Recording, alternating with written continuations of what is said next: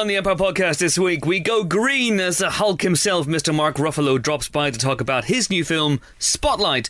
Plus, there's usual news and nonsense on the movie podcast that, frankly, couldn't think of anything for this bit this week, so we're just going to leave a little bit of silence for you to fill in yourself.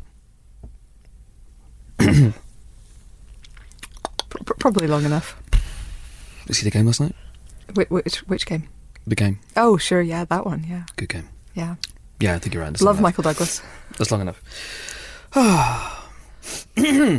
Hello, Pod. I'm Chris Hewitt, and welcome to the Empire Podcast. Uh, just a few more shows until we hit episode 200. I'm very excited about it. It's going to be it's going to be amazing. Uh, tickets are now on sale for our live recording jamboree at the Prince Charles Cinema on February 24th. Show begins at eight thirty, giving you plenty of time to get from work to the uh, the PCC. Tickets on sale now at the Prince Charles website, princecharlescinema.com. They're ten pounds each. That's that's a bargain for what we're going to present to you on February twenty fourth. We have no idea what we're going to present to you on February twenty fourth, But it's gonna be awesome. It will be awesome, and it will definitely be for people at a table, uh, which is worth ten pounds of anyone's money, I would say. Uh, if you're a Hollywood megastar and you want to appear on the show, do drop me a line. uh, subject heading cruise. I think would be a good one to start. Um, all right, this week I'm joined by two colleagues of such lethal cunning. First, we have Empire's soundtrack supremo, a lady who was horrified when the composer of The Dark Knight and 12 Years a Slave was arrested for a crime he didn't commit. Yes, it was a Zimmer frame. It was It's, it's Emma Thrower it was Williams. Oh, Williams did. Williams.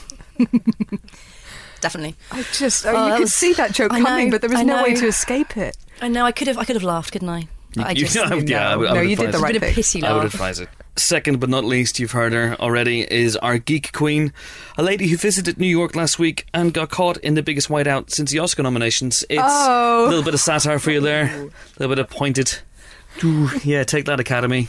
Yeah, it's Helen O'Hara. Hello, hello. Yes, I am. I am back in one piece Good. from New York, where I was indeed snowed in. You were It snowed in, snowed but you weren't Edward Snowden, I the star no, I, subject I, of the forthcoming. I, I, I, I wasn't. No, I, I can't claim to have. Did you want to build a snowman?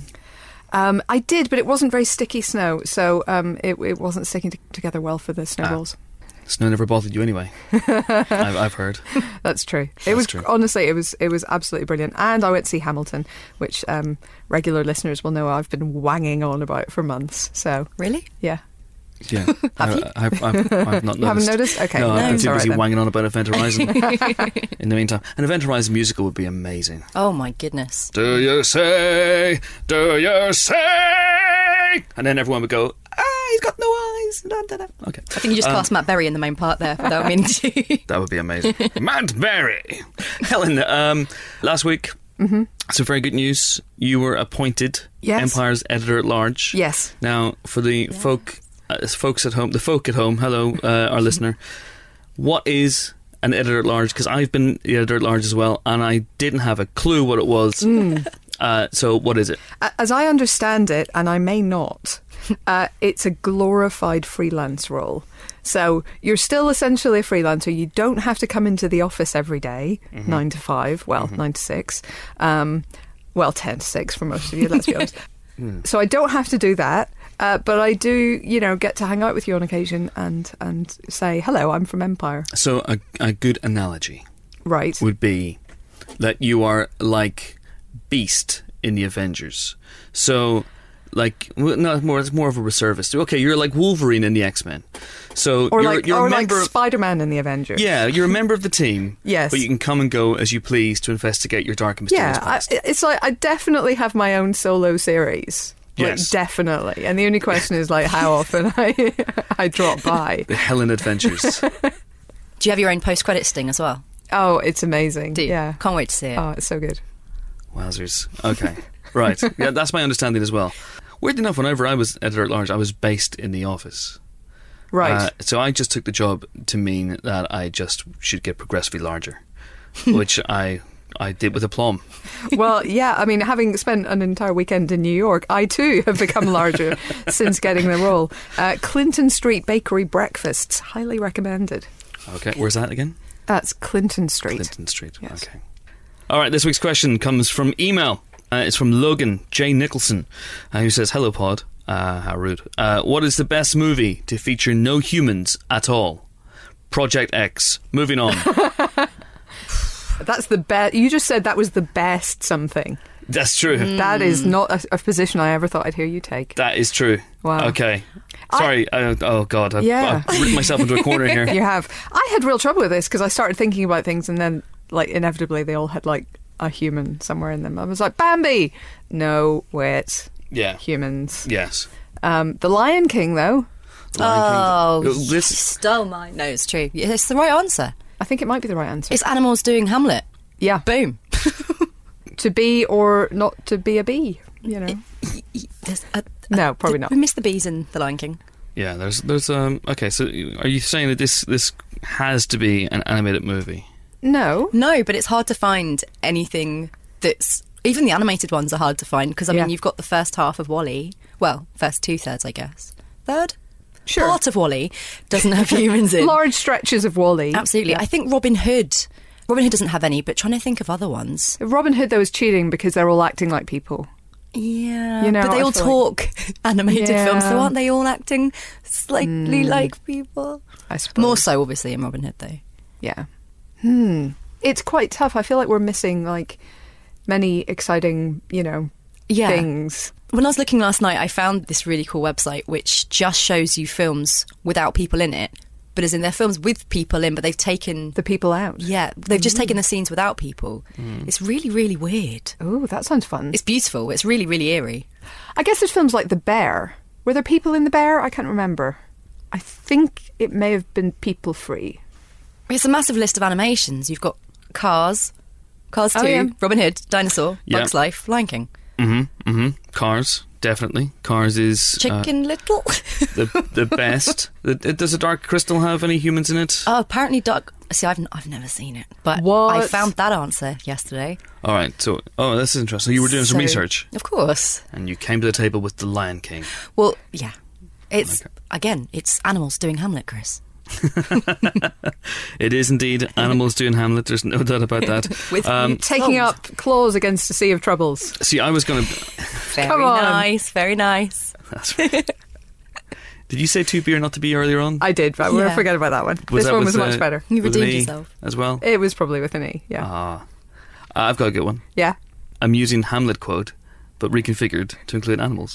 Okay. That is incredible, Chris. And I Ah. think I said that in iambic pentameter as well, which is which is pretty amazing. I was going to be a smart arse and say Star Wars because technically Yeah. speaking, Yeah. they're not human beings, right? Surely They're not I mean, Han Solo, Earthlings. Han Solo's not Corellian, Yeah. but he does say in uh, A New Hope, especially in the reconfigured one, when he meets Jabba in that dreadful added scene, Mm. he goes, "Jabba, you're a wonderful human being," because of course Jabba was originally played by Yeah. uh, by a Scotsman, uh, by a Scotsman, just a random Scotsman that they had passing the set. Hand me, baby. So, Is that what Scotsman said? hey, Huh. bring Captain Solo to me. Oh wait, that's that's Boba McFett. I don't know what's happening.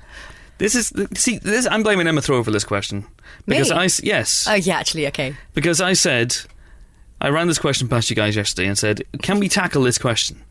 And you said, Emma Thrower, yes, I can tackle this question. I said yes. I love this cue. I think was the actual quote.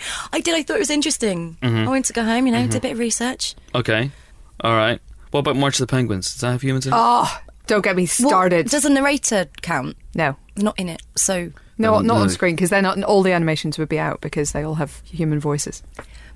yeah. But doesn't March the Penguins? I think you see some of the documentary crew sometimes, maybe. Anyway, also March the Penguins is rubbish. I won't move from this stance. You know this, Chris. I do know this, but um, but there you go. Uh, but- Surfs up. That would be a better answer. Surfs up. We could agree on, but Surf- not March of the Penguins. Surfs Up, really? Surfs up. Really. Okay. Well, well, yeah, it's, it's just animated films. It's so it Jeff feels, uh, Bridges as a as a surfing penguin. How do how do you not love that? This just feels a bit limited now. Anomalisa, that's coming out soon, and that technically speaking doesn't have any humans in it. It has humans playing puppets.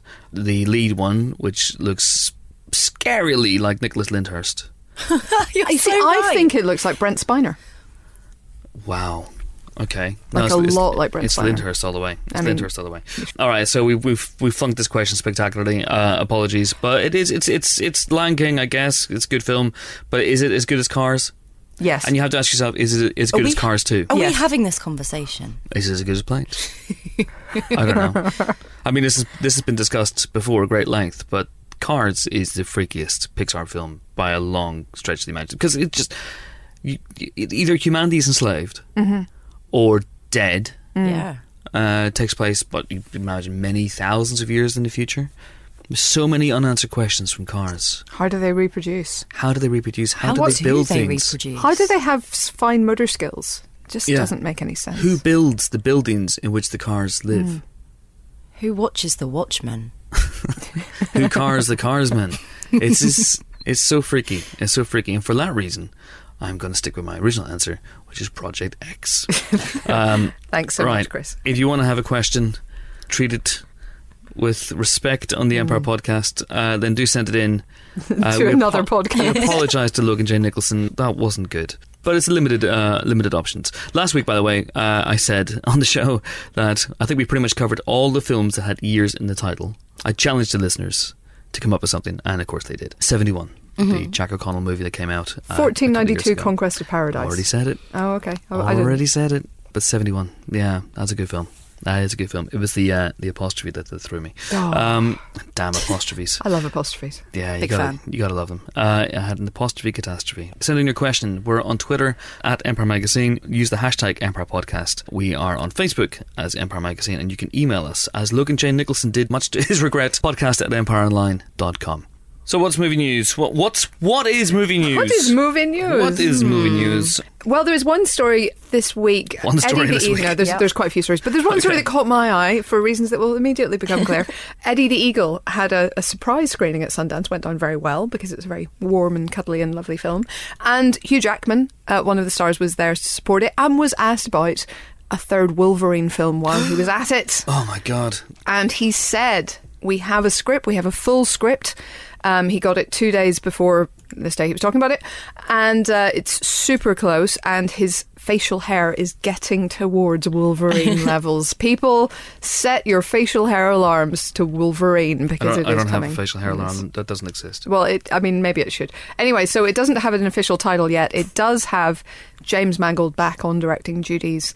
Michael Green is writing the script. There's no firm start date, but it seems to be soon. So, Wolverine coming at you. That's that's that's that's exciting. It's I guess good. That's good. Come on. That's good. No, no, Yeah, it is. that's Wolverine. Woo. Okay. No, yeah, I'm, I'm excited by that. Um, it's going to be. it just didn't seem to. Not, not. It's not a huge advancement on what we Well, already knew. no, but Wolverine. Wolverine. But facial With the vest hair. and the tags and the hair Okay. And the vest.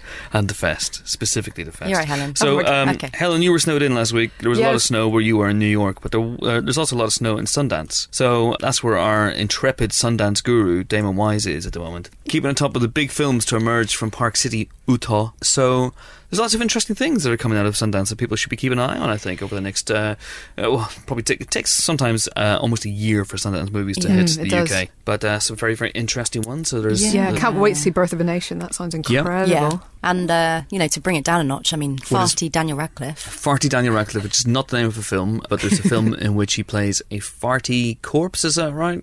Swiss Army man. But Helen, tell us about Birth of a Nation. This is the Nate Parker film. He literally wrote, directs, produces, stars as Nat Turner, who was a leader of one of the largest slave rebellions in 19th century America. And basically, it's got, I think it sold for something like $17.5 million. They actually turned down a bigger offer from Netflix because he wanted to, it to go to the big screen or Amazon. I can't remember who. And it's just gotten, I think, universal praise basically at this point. It's supposed to be a very, very tough watch. They're comparing it to 12 Years a Slave and Schindler's List. So, you know, not probably your feel good Friday night hit. But it does sound absolutely amazing. And it sounds like the 2017 Oscar race starts here, basically. So, yeah, can't wait to see that one. Yeah, that was Netflix. But that's interesting, isn't it? That's huge. that they've, Yeah.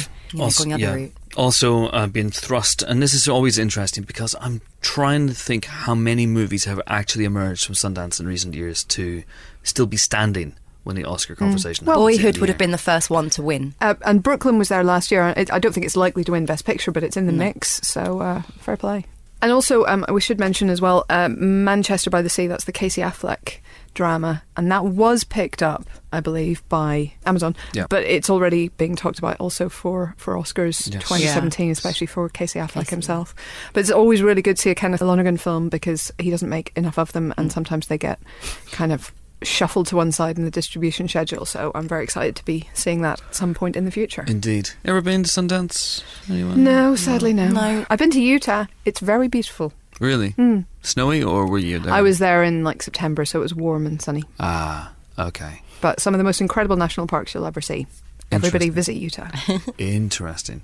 What else should we talk about? Let's talk about Harrison Ford, who is uh, has been roped in to give people a preview of Star Wars Lands, which is the big Star Wars uh, theme park that's being developed at Disneyland and Walt Disney World Resorts. It says here. New details of the ambitious plans to bring Star Wars to life will be revealed during the Wonderful World of Disney, Disneyland 60, which is airing in the states on Sunday, 21st of February. I'm really looking forward to this theme park. I'm more looking forward to Harrison Ford trying to look enthusiastic about the theme park.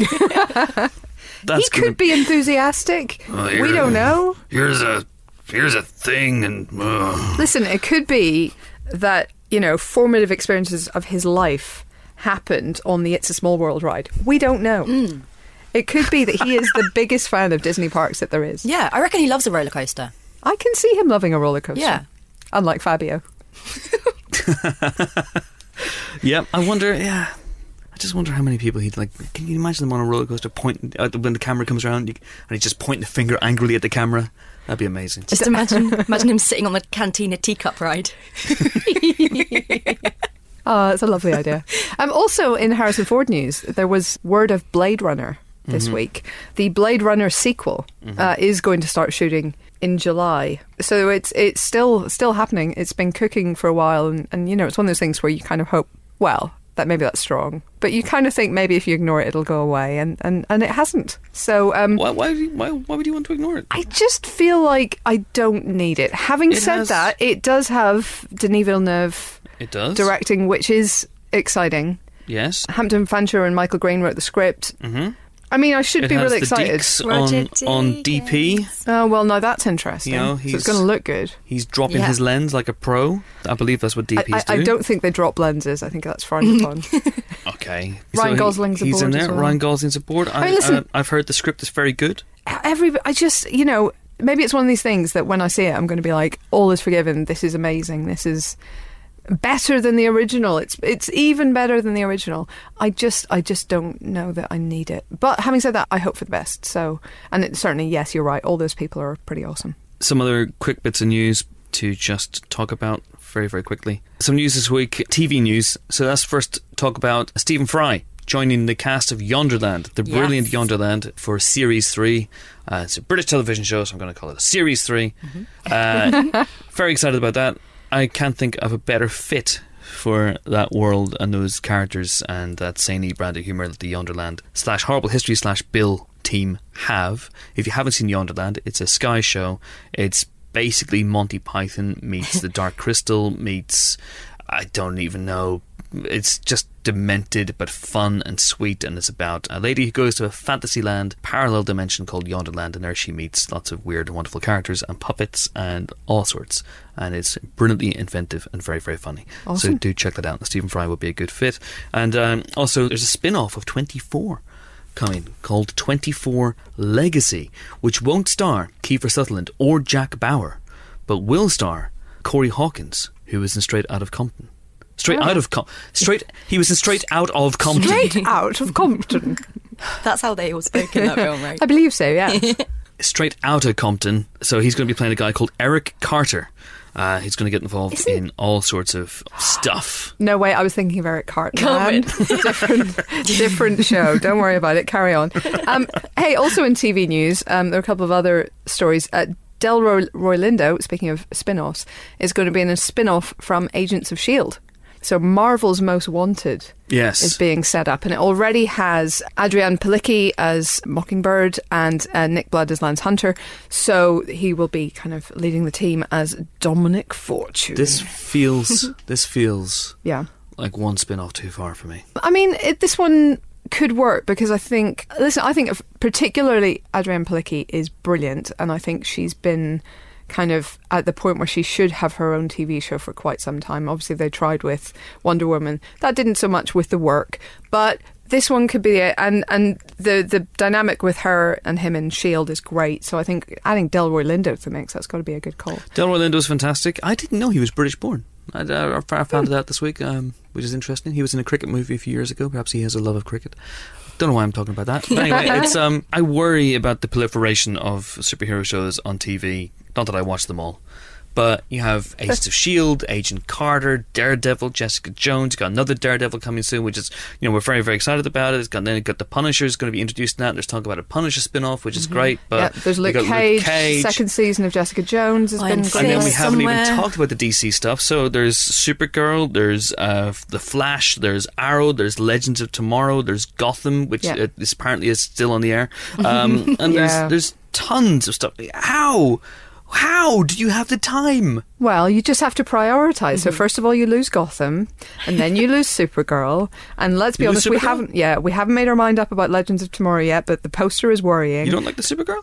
I, I'll be honest, I've only seen one episode, and I was a bit like, eh. But I might give it another chance at some point because people tell me it gets better. So we'll. Haven't started the Supergirl yet. Um, but the Agent Carter, you definitely keep. Yes. she's great, Okay. and uh, you definitely keep all the Daredevils and Jessica Jones because you just watch them in a weekend, don't you? I, s- uh, Um, yeah, I, guess I. I still You know. Finished Jessica Jones. What? We're just going to draw a veil I, over I that. got to I got to episode six, and I really like the show. I don't love the show, but I like the show. And then the must seeness just kind of faded away. you have gone literally MasterChef. the opposite way to everyone else in the world. But, Yeah. you know. Well, listen, if you can, you know, binge watch the Great British Menu, then talk to me. No. But I just, I just, I worry that this is going to be a bit too much. I mean, I know that Agents of Shield is has got a ever growing cast, and it's going to be tricky Yeah. to keep the focus. And so, perhaps to keep Adrianne Palicki and Nick Blood happy, they give them their own show. But then, well, if this show does well, there'll be a spin off of that, and then another spin off. no, and, it'll be fine. you know, so It'll all we'll- be fine. and then by that point, we'll probably have all got our own shows. Because if it goes that far, Do you know what? Adam McKay had a pitch about that a couple of years ago. did he? Yeah, he seems to have abandoned it now, but he was going to make a show, uh, a, t- a movie rather, about a world where everyone has their own cable show or cable channel. Wow. So it's like, you know, it's not just will you come over for dinner, it's like Yeah. will you come over and be on my show on Saturday and I'll come and do yours on Tuesday. His film was going to be about the canceller because if your numbers drop below a certain level, then Yeah. your show gets cancelled. So like Logan's Run, but for a TV. Yeah, kind of, I guess. Sounded really fun, but apparently uh, it's not going to happen. The Chancellor. There's there's another another DC hero for you. Now, uh, have you guys seen Arrow and the Flash? They're meant to be good. I have seen Yeah. them, and they are they're they're a bit up and down at times, Mm-hmm. but I am I am pro Arrow and the Flash. That's good to know. I shall, I shall put those on my list. I actually, Although I do one. think I, I do think you should maybe keep a shirt on occasionally in Arrow. I think that's disgraceful. Really, Yeah, it's very your gratuitous. face doesn't say it. It's disgraceful. I am I am horrified. Your by face that. is fully behind I am, this is just Stephen not Amell's right. decision to. I- uh, I've never mentioned anything about you know shirts, so I'd like to. I think I'm doing well to at least give women. Oh, okay. On the- on the other I'm half of the conversation. This is like the first time I've talked about shirtlessness. It's Chris who always talks about shirtlessness. I know. I'm just trying to justify my own. In fairness, and please put your pants back on, Chris. Come on. it's a very warm room, Ellen.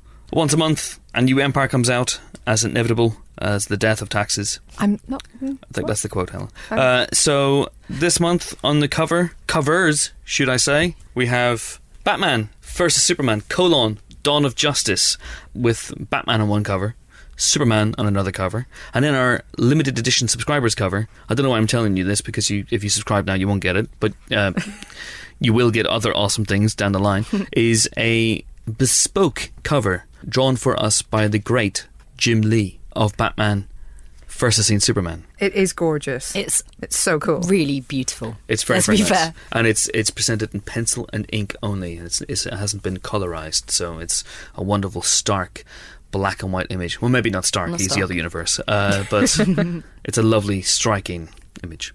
Striking's okay, isn't it? There's think no a character called Pete There- I striking. mean, there probably Pete is a, striking. a, Yeah. a Pete striking somewhere. Let's be honest. At this point, he's on TV somewhere. He has his own show.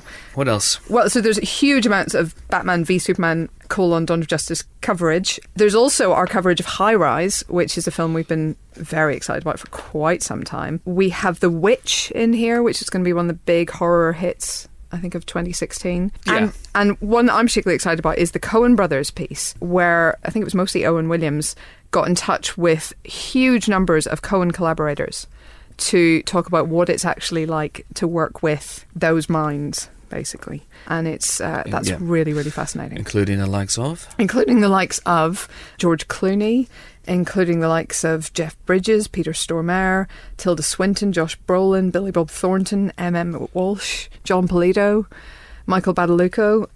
Everybody. Never heard of any of them. That's a hell of a list, isn't That's it? That's a hell of a Let's list. be honest. Yep.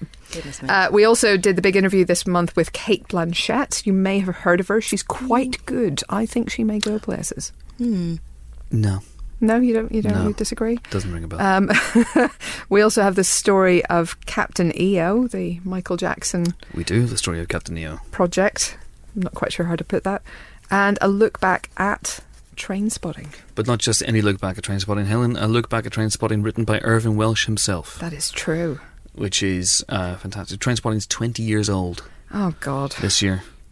Don't look at me like that. I was alive. Were you? Yeah. Barely. Were you an animatronic baby crawling across the ceiling? That that was me. Okay. There you go. Trainspotting, famously, of course, given Tookey's Turkey by Chris Tookey of the Daily Mail at the time. uh, but held by everyone else as a, a classic, is given the the anniversary treatment in this month's issue. And there's tons of other things in there. There's There the are, usual usual things that you know and love. Pint of Milk this month is Lily James. There's great reviews. Uh, there's all sorts of great things. Well, I edited the reviews this month, people, so they're going to be particularly So you know they're good. Yeah. You, you know they're going to be good. We also have the first look at Tarzan, The Legend of Tarzan, which is coming out later in the year. Stanley Tucci is this month's Best of Times, Worst of Times, which is where actors, writers, and directors talk about the best and worst moments of their career. Oh, yes, Hells- I did that. It was fun. Hell's Bells did that. You spoke to the Tooch. You got the Tooch. I did. Um, Tooch me. Tooch me. Um, I did not say that know. during the conversation, just to be clear.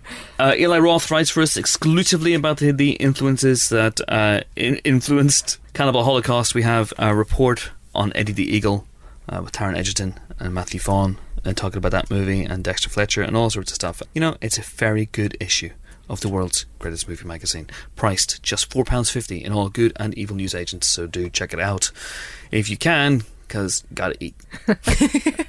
And then we're going to finish off the news section with a sad farewell this week to the the great Abe Vigoda, who died this week at the age of 94.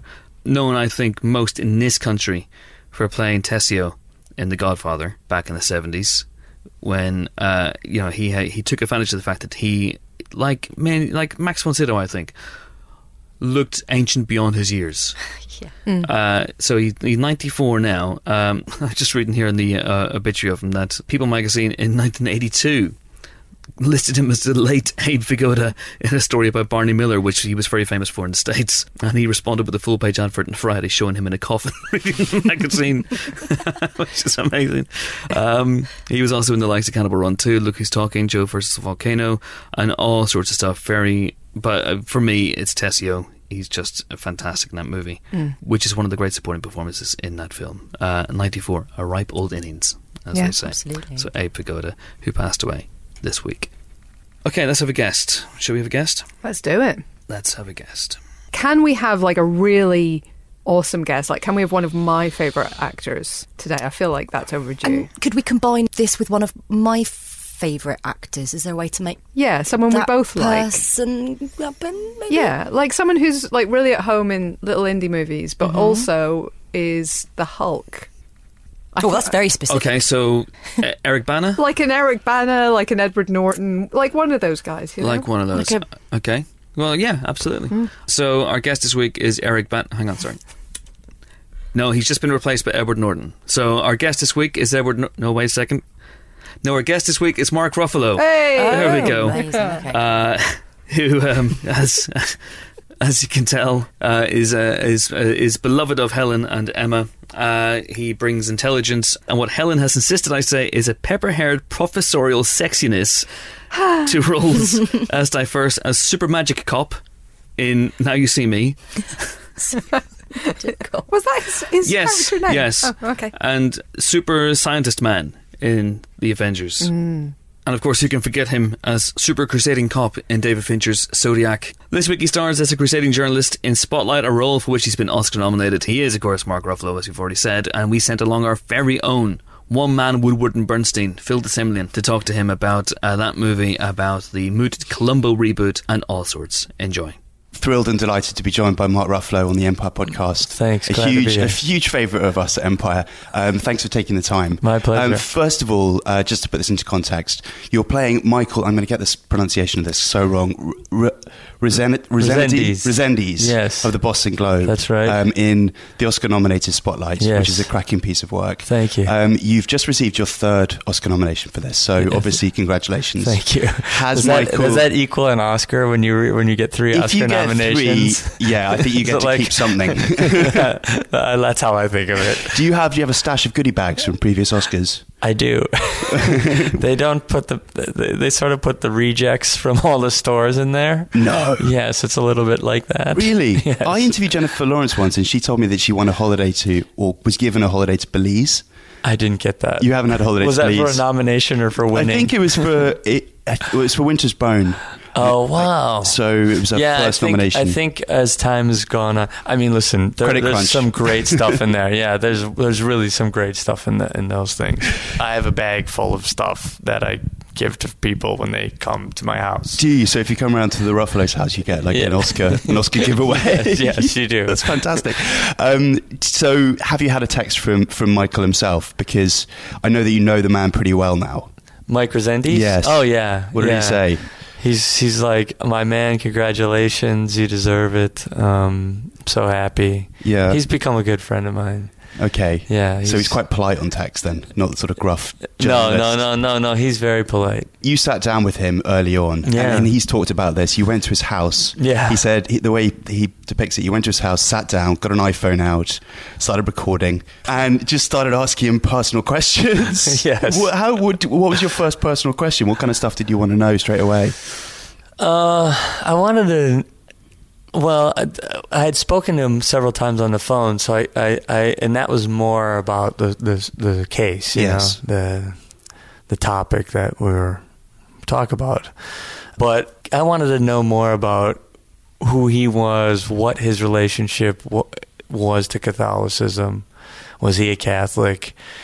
You know, what his relationship was to the story, you know, how he got along with the other journalists. There, Those were all the things. I just wanted to really get an understanding of who he was. So they weren't that personal. You weren't asking him like when he lost his virginity. Or no, not, no, not like that. No, but I did ask him about his wife, which Okay. he didn't want to talk about. Oh, really? You know, um, yeah, he didn't. He didn't want her to be part of the story. You know, people, people like him don't want to talk about their personal lives. No, you know, no. just like we don't like to talk about our personal lives that much. But it just felt so essential to the guy. You know, I, I, I always, I I sensed there was something his attitude towards the Catholic Church, you know, his work ethic. There, there was some, there was a pulse inside the the writing that that that wasn't just about the story. That had a, a personal nature to it, and that's what I was after, and that made him uncomfortable. Journalists don't famously like talking about that. They like to ask the questions. yes, he they? likes asking the question. Yeah, I, I wanted to ask you spe- a specific question about a specific scene, the "It's Time" sequence scene Yeah. in the film. It's incredibly powerful. Yeah. Um, I don't know if are you an actor that, that minds watching yourself. I have a very hard time watching myself. I was going to say because sometimes, especially when you're Oscar nominated, there's a scene that's pulled out of a film, Yes, and you go on a chat show, and you see it and you over. see it over and over and over again. Yes. Do you? And, you must start to pick up like things, you know, things that you're not happy with. How, how do you feel about that scene now? It's a great scene. I mean, that's a really powerful piece of acting. Thank you. Thanks. I, uh, I I can tolerate it now, uh, but but the first few times that I, I see myself, I, I, I only see where I where I missed the mark. You know, where I where it could have been better or more realized or fuller or you know more nuanced, have more geography in it. Uh, so How do you I'm always geography? working. Just the emotional geography, you know, the where it, where it goes and the imagery that's that you're working off of inside yourself. You know that that gives it just gives it more nuance and shading, and um, especially in a scene like that where it just becomes so emotional so quickly. You always want to look for that kind of surprising thing, that that thing that that shifts it in a way or or, or doesn't doesn't hit it directly head on. I, I don't know how hmm. to talk about it really, but it's just shading, you know. How did he feel about the haircut? Tom Tom said to me, he's like, "Buddy, you got an Oscar nomination through that haircut." he's like, "That's the real feat, man." so if you win, you have to thank the hair. exactly. He's like, "I can't believe you got an Oscar nomination with that haircut." but that was Mike's haircut at the Yeah. time, you know. Um, Tom McCarthy, the director, who does a great job. It, it, he's kind of an, almost an unseen hand. He's not. It's not a Tom McCarthy film in that sense. He was famously in the season five of The Wire, playing right. the anti Mike in some ways. That's right. Did you? Did that come up in conversation with him? Well, it came up in his understanding of journalism and his love for journalism, and it was informed by his work on that on the Wire. And I know that uh, you know the, the creators of that show really they're journalists and they have a they hold it in very high regard. And so, I think Tom came to this with that with that kind of attitude towards it. Um, I was tickled to discover that Michael Keaton hadn't. I don't think he Birdman come out when you started working on this one. It had. Um, oh, it had come out. Okay. Did you have any conversations about you, you? The two of you have both done great underpants work in movies. Oh, really? Well, you of course did it. yes, in, and he did it in Birdman. he did it in Birdman, and you did it in Eternal Sunshine of the Spotless Mind. Yeah, yeah. Um, that, I hadn't thought about it, that. That hadn't come up in conversation. that didn't come up. But nice underwear work, brother. Yeah. I'm gonna bring that up today, though. When I you see should. him. You should definitely mention that. Um, I did say to him. So we we were we rehearsed, and it was really the first time that I met Michael, and we were rehearsing, and uh, and I and I said to him, we'd we'd walked out of rehearsal. I was like, "Hey, where are you going?" I'm going over here. It's about ten blocks. So he's like, "Oh, that's on my way. I'll walk you." So we start walking, and I say to him, "Hey, man, um, uh, you know." I've been a big fan of yours for such a long time, and, and this kind of renaissance that you're having is amazing. I mean, this kind of, um, you know, this kind of reemergence. And he said, uh, "Really? I didn't know I went away." what do you say to that? I don't know. I still had nine blocks to walk with them, man. It was it was very. I was like, no, no, no. You're right. Of course, of course. I mean, you haven't gone away at all. But I mean, you know, uh, it was it was a, it was a it was a very uncomfortable moment. he must have. Re- he must have known what you were driving at, though. I mean, he has had. I mean, it's amazing Yeah. what he's doing. And I think actors, you know, this, you kind of have these ebbs and flows, you know, these kind of Mm. these moments where you're you're in your glory, kind of. You you really are like cracking, Yeah. and then uh, moments where you're not, you know. He must. He sounds like he's got a like a contract, a line in his contract that says he has to work with people that have played the Hulk. Obviously, with Ed Norton. Oh, yes, he has. So and now you. It all gets a bit meta because you know he, the Birdman's about you know having played a superhero and then discovering you're reconnected with your artistic credibility and such like. But you seem to have done a thing with with the Hulk where you're able to satisfy both those things. You know, so I read a description of him as like an indie, an indie Hulk. Yeah, Um, that's and you're acting and you're bringing you know the, the motion capture, performance capture stuff that you've done with Andy Serkis and the Yeah. work as Bruce Banner. And I know you were nervous when you started the the process. How do you feel about it now? I feel good, and I feel like we're at a little bit of an advantage with these kinds of movies than than maybe the original Batman's. You know, we it's it's it's trying to be more nuanced. They they they're using indie actors. Um, to, to do these movies, they they take a lot of input from us. You know, I feel like I love acting. I love it in all its different manifestations.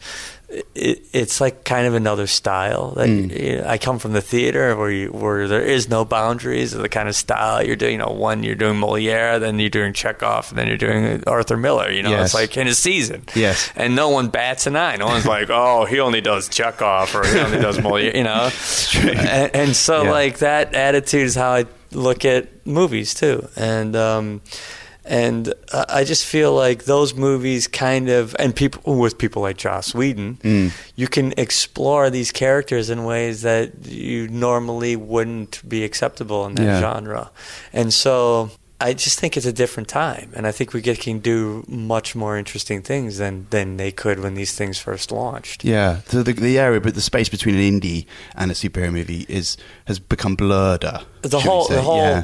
so when i started when i started in this business where i actually was working it was 97 98 with you Could count on me. And at that point an independent movie was an independent mm. movie and a studio movie was a studio movie. And in that time from then till now i've just seen this kind of hybrid grow out. Studio movies are looking more like independent movies and Yeah. independent movies are looking more like studio movies. Yeah. and I think our cinema is better ultimately because of it. Well, Marvel in particular have made really interesting directorial choices. And Joss Whedon is someone that he's just very funny. His scripts are hilarious. So that's a good starting point. Yes. Taika Waititi, who's doing Thor Ragnarok. Yes. Um, what We Do in the Shadows. Yes, Uh, I, I I love take that. it you've seen it. Yeah, It's- of course. It's you have a- amazing. a, favorite moment at the swearwolves, not werewolves? Or yeah, I, I loved when they when they're just floating, uh, you know, threatening one another.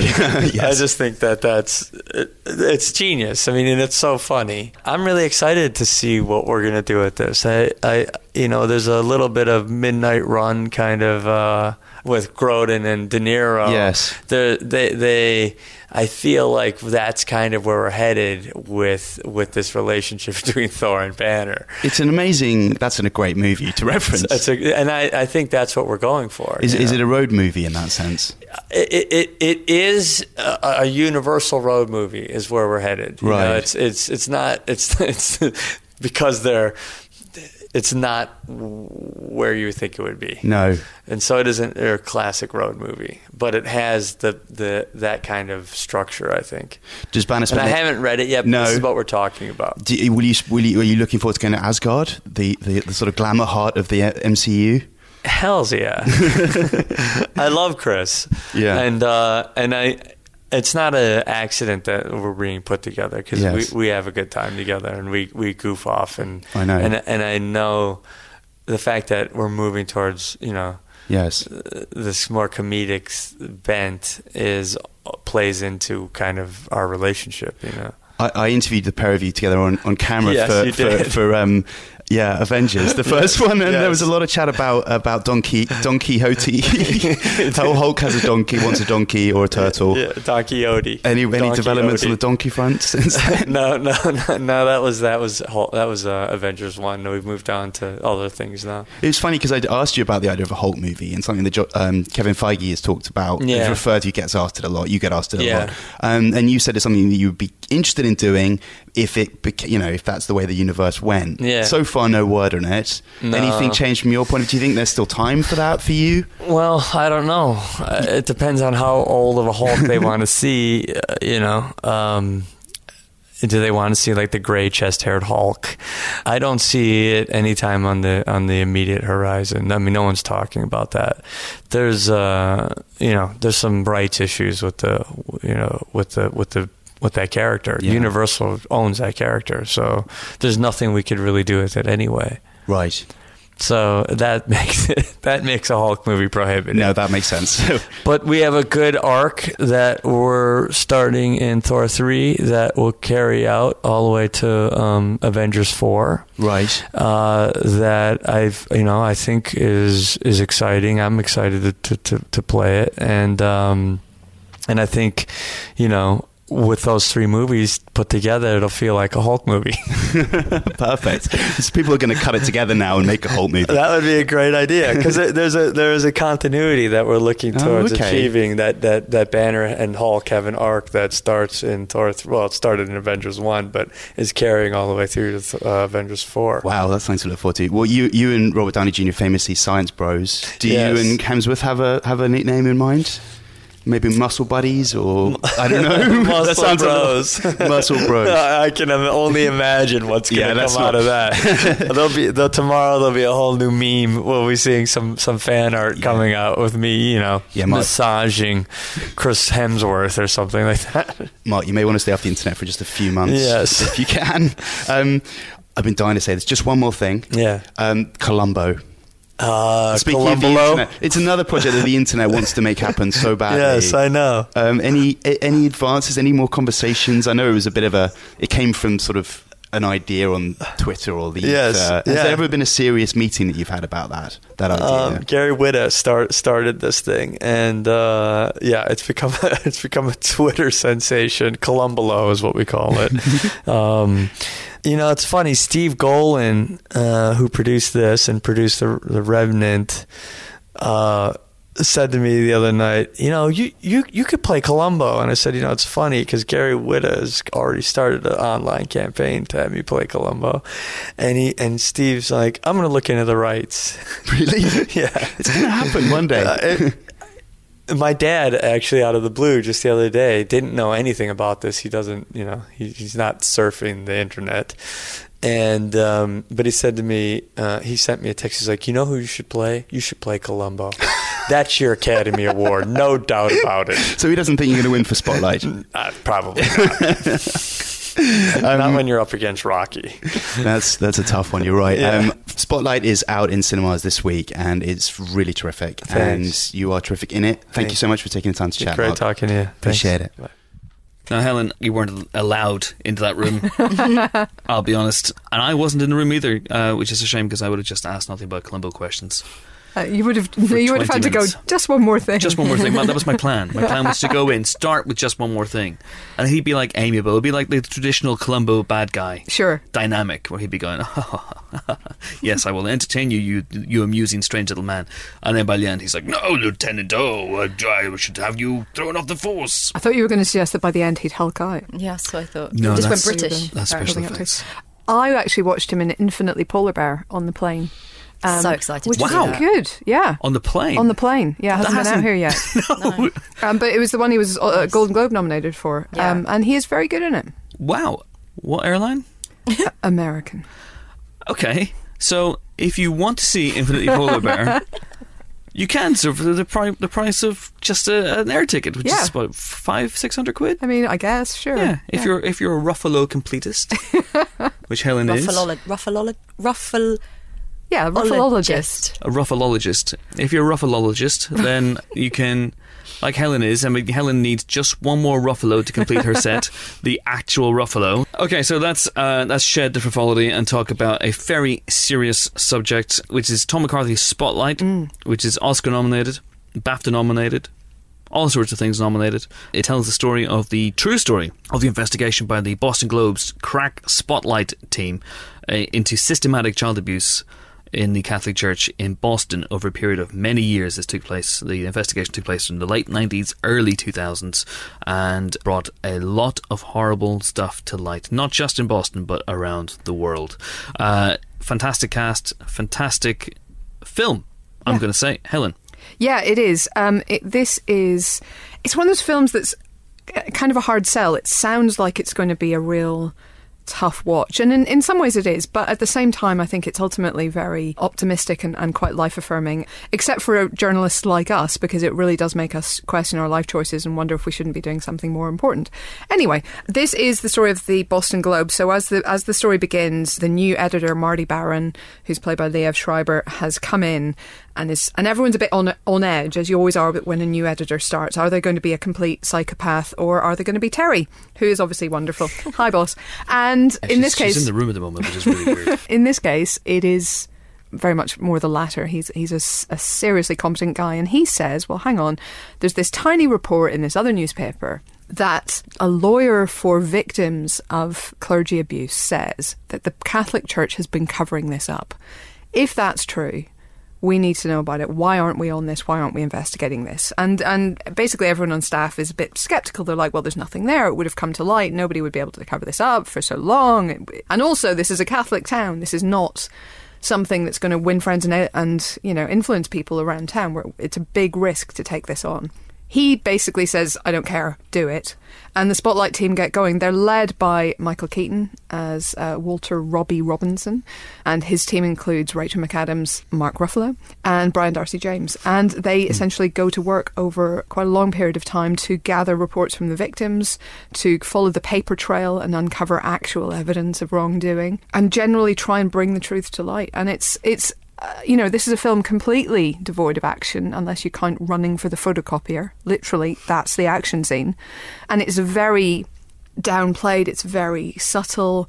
It's a lot of people sitting in rooms with rolled up shirt sleeves beside tall stacks of paper. It's that kind of film.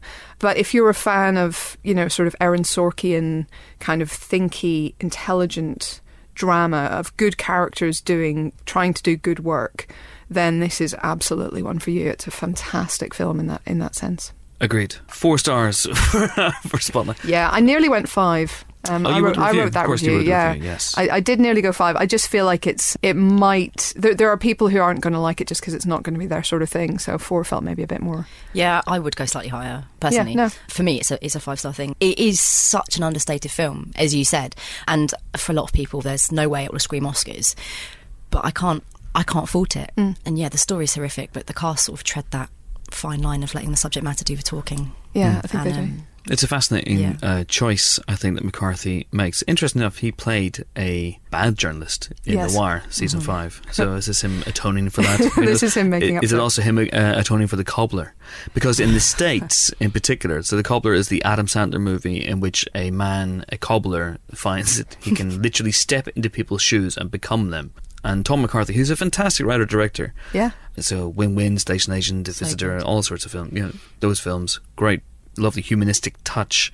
Made the Cobbler, and it was a load of cobblers. And in, in the same year as as that came out in the states, sort of spotlights. We we have a that's what they call a comeback. that is what they call a comeback. That's a win-win. Uh, so this is a, a very interesting decision to focus purely on the investigation Yeah. The insidiousness of what transpired and what was covered up gradually comes to light. We discover things as the Spotlight team discover them.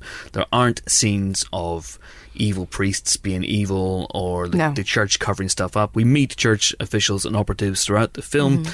but it's always through the Spotlight team's eyes. And it's a true ensemble piece. I would say mm-hmm. Keaton probably has the lead, but it really is spread very, very efficiently throughout the throughout the, the rest of the cast. Yeah. Uh, Ruffalo is very, very good.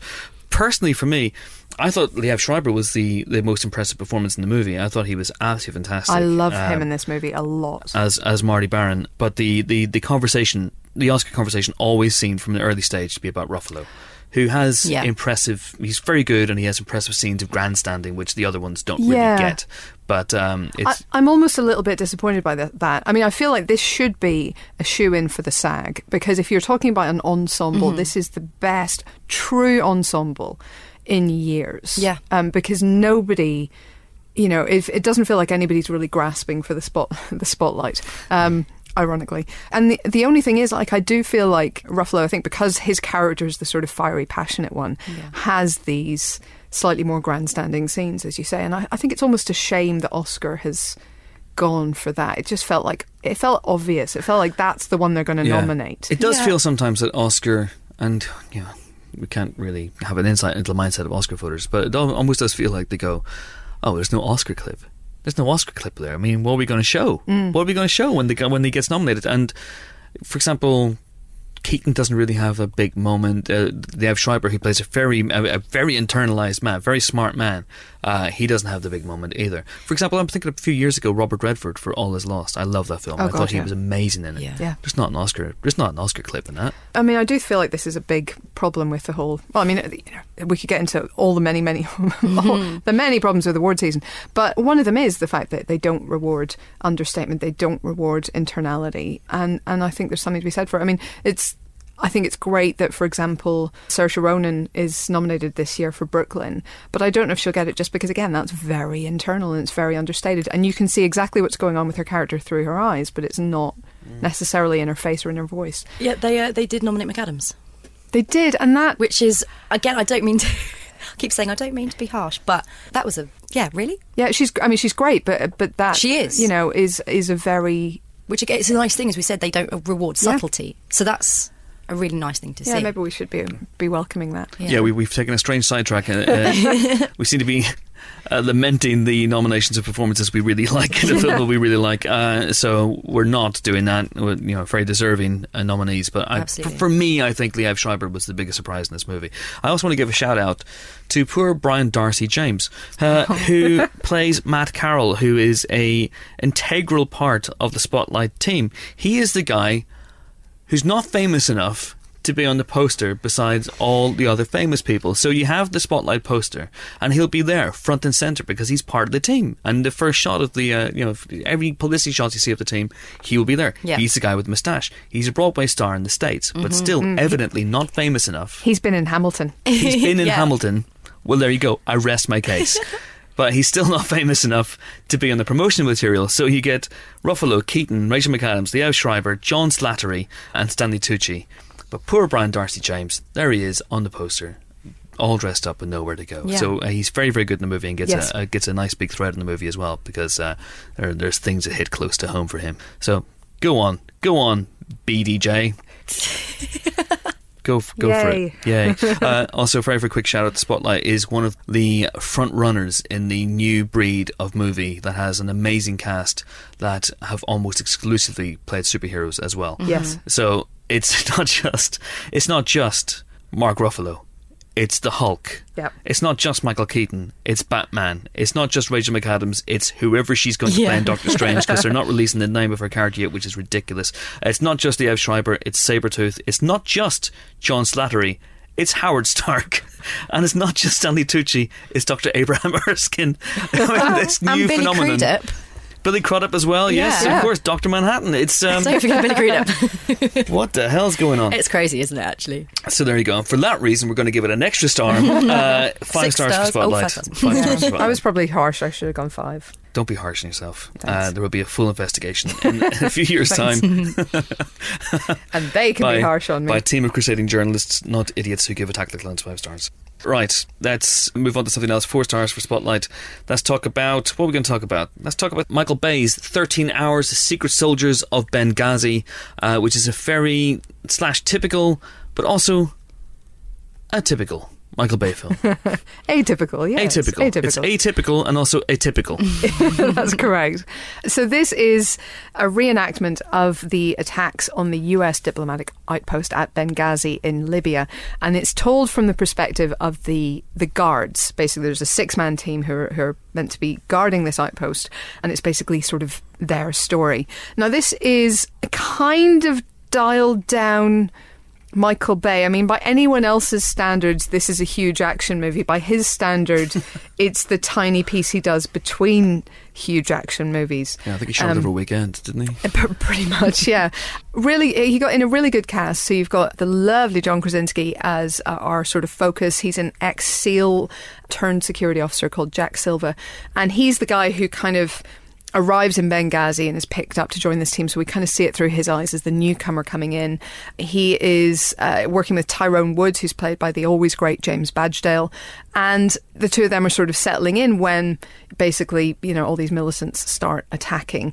Now, this is a film. I think Michael Bay is trying to be a bit more thoughtful here, and you know, like he did with uh, Pain and Gain, he's trying to tell a different kind of story in some ways. So it was use words- thoughtful. you use words thoughtful and pain again in the same sentence. It was thoughtful compared to some. Anyway, but it's still so Michael Bay. So, like, unlike something like American Sniper, which I think again is a bit of a model for him, you don't get any of those moments of stillness to get to know these guys as characters. They are still just mostly action men. And in hmm. that sense, they're very convincing. And in the sense of having a huge battle for basically the second half of the film, it is, you know, if that's your thing, you will enjoy this. I think the problem for me, and maybe this is m- me bringing some stuff to it that I, I maybe shouldn't, but this is a huge political football in the US, the, this issue of the Benghazi attack and what happened there. And by trying to ostensibly strip it of political significance and you know do the whole oh we're just focused on the men on the ground thing. You can't do that. It it still has all of those political overtones and everything else. And so it feels like a slightly disingenuous film simply by by existing in the way that it does and by trying to treat these guys as as heroes without giving any context to, to the wider questions around them and, and the wider issues of why it happened. So, as a battle movie, as a story of tough guys being really tough and going through hell, this is very, very convincing and very uh, you know, it is compelling. I mean, mm. he he does direct action extraordinarily well. As anything else, as a character drama and certainly as a political drama, it is not so good. So, you know, this could have been a very nuanced and a very in, interesting and thoughtful film. Instead, it's kind of war porn, um, as Tony said in our review. So we gave it three stars, and, and that's probably about right, I would say. Three stars then for 13 hours, uh, which is not its actual running time. How, how long is it? It's about two hours. It's about the same. Yeah, The Secret Soldiers of Benghazi, otherwise known as Jim from The Office Goes to War. That's a movie you gotta watch. He he does look good with a, with a beard Does he look at the camera? and, In the middle of- wearily. In the middle of gunfights, does he just go, hmm? Yeah, I just did a look to camera on a on a podcast. I don't know why. I, did that. I don't know why I did that. We we Prepare myself it. for the uh, the Deadpool spoiler special, I guess. All right, so three hours in three three hours Three for hours uh, thirteen stars. 13 stars. The, uh, the Secret Soldiers of Benghazi, and last but not least, this week in the big reviews section, Paolo Sorrentino's Youth, and for this we turn to our youth correspondent, the youthful Emma Thrower. Thank you, Chris. Yes, so the lovely Phil reviewed this for us, and just taking his little opening gambit. Retired composer Fred Ballinger, Michael Caine, he was away his days in an Alpine hotel in the company of a filmmaker, Harvey Keitel, a Hollywood star, Paul Dano, and Europe's wealthy. But a visit from his daughter, Rachel Weisz, and the Queen's emissary jolts him from his life of comfort. I absolutely adore this film. Oh, I wonder where we go Um, with that. I really, you left a pause, and I was just intrigued. He was like, "I absolutely," and I didn't know what you were going to say next. Well, shall I tell you why? Right? yes. yeah. That's how reviews work. Michael Caine is this really revered, amazing composer who's best known for his simple songs, which the main theme is actually Oscar nominated this year and is really, really beautiful. Did he write it himself? Michael Caine did not write that himself, I'm afraid. I don't write Oscar nominated scores. I don't do it. He's out there at this lovely hotel, and due to personal reasons, he's not performing anymore. But he's asked to perform for the Queen, and him and Harvey Keitel, as he's battling with his demons and working out, you know, if he should do it, they sort of have this reflective journey, and it's really, really, really interesting. Really, probably the best thing Caine's done for so long. He's next level good in this film. And then Jane Fonda comes in for about five minutes and takes the whole thing to church. So she's amazing in this. But the film, you know, as I just said, she comes in, she does this thing. You've got the really reflective thing of Keitel and Caine. So it's got a really weird mishmash of tones. It's really, really funny at times. Mm-hmm. It's also completely self aware. And that worked for me. And there's also some little developments you don't see coming, which is obviously very welcome. But it has one of the oddest cameos of the year, which is amazing. It has one of the best costumes of the year, which is also ridiculously amazing, and one mm-hmm. of the best songs of the year. But I'm not. go- I don't want to spoil any of that because the best costume comes from Paul Dano, and it has to be seen to believed. And once you've seen it, you won't be able to shake it, and you're going to want him to play this person very, very soon. But I just found myself so swept up in it. I think maybe being a musical person made me more fascinated, and I think that does help your appreciation of the film to an extent.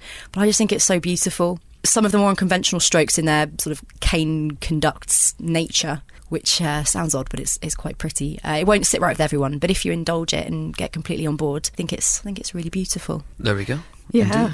Now, Phil reviewed this. Yes, And he, he saw it again and he regretted his star rating. this is what I was going to say. Yeah, so, the Empire star rating is three, yeah, but It's a four. It's a four. And Phil, I was going to say, yeah, Phil saw it again, and yeah, we actually saw it together the first time. But he he was like, I, I think I think I like it more now. It's grown on me. Yeah. But yeah, I don't think it's hard to shake. And you know, just just one more point that some recent films, musical films like Quartet and that sort of thing, you're always building up to this big moment, and you're looking forward to seeing the people play, and it never ever happens. Mm. But Caine really gets his crescendo here, and that's really rewarding. And I found it really, really moving. And please sit through the credits. You always should, but this time, please sit through the credits because it's such a beautiful song. Does Nick Fury turn up at the end? I don't want to, you know, I don't want to get too far into it, but Paul Dano may get recruited. But um, you For know, what? Wait, wait, and Wow. see it for yourself. The musical Okay. Avengers. So, either way, it's a recommendation. Oh my goodness, yeah. So yeah, yeah, either three or four stars. That seems pretty good to me. Yeah. Okay, so that is Youth, and that's the, the big review section sorted out. Uh, also out this week is the Robert De Niro, Zac Efron, Aubrey Plaza comedy, Dirty Grandpa, in which Robert De Niro plays a dirty grandpa, and uh, we gave that two stars. The consensus from the rest of the internet seems to be that that might be even generous. Yes. who knows? Uh, but there you go, two stars for Dirty Grandpa. And also out this week is the Chilean Miners drama uh, starring Antonio Banderas and Juliette Binoche, The 33. The 33. Interesting enough, the film's not great. Two stars for the 33. But if you are an NCIS completist And who and you isn't, want to eh? know what Cote de Pablo has been up to since she left the show as Ziva, Yeah. well, she's in the 33. Oh my goodness. Not as Ziva. That would Oh, be that would be well. awesome. Uh, if you don't know Ziva, Yeah. such a great. Well, if if Such if it had been Ziva, like she probably would have like caused the mining disaster or something, like in No, pursuit of some she would have terrorist saved or it, and something. DiNozzo would have come in and said something movie friendly and quippy. Oh, and so oh, quippy. Oh, he's such a Those quippy guy. Gibbs would have sorted everything out. Gibbs, good reference. You've been listening. I know Uh, NCIS. right. Okay. So two stars for the 33, two stars for Dirty Grandpa, and that is it for this week's Empire podcast.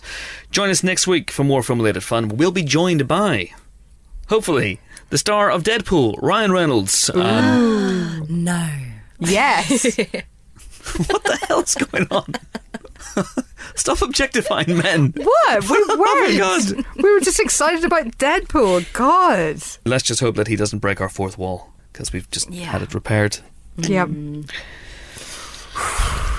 Until then, it's goodbye from Helen. Toodaloo. It's goodbye from Emma. Goodbye. And it's goodbye from me. I'm off to find a man that Helen and Emma won't objectify. Hmm? Hmm? There are I think s- I might have don't a long search. objectify men. Yeah, yeah. Right, well, speak for yourself. Speak Okay. to the hand, sister. See you next week. Bye.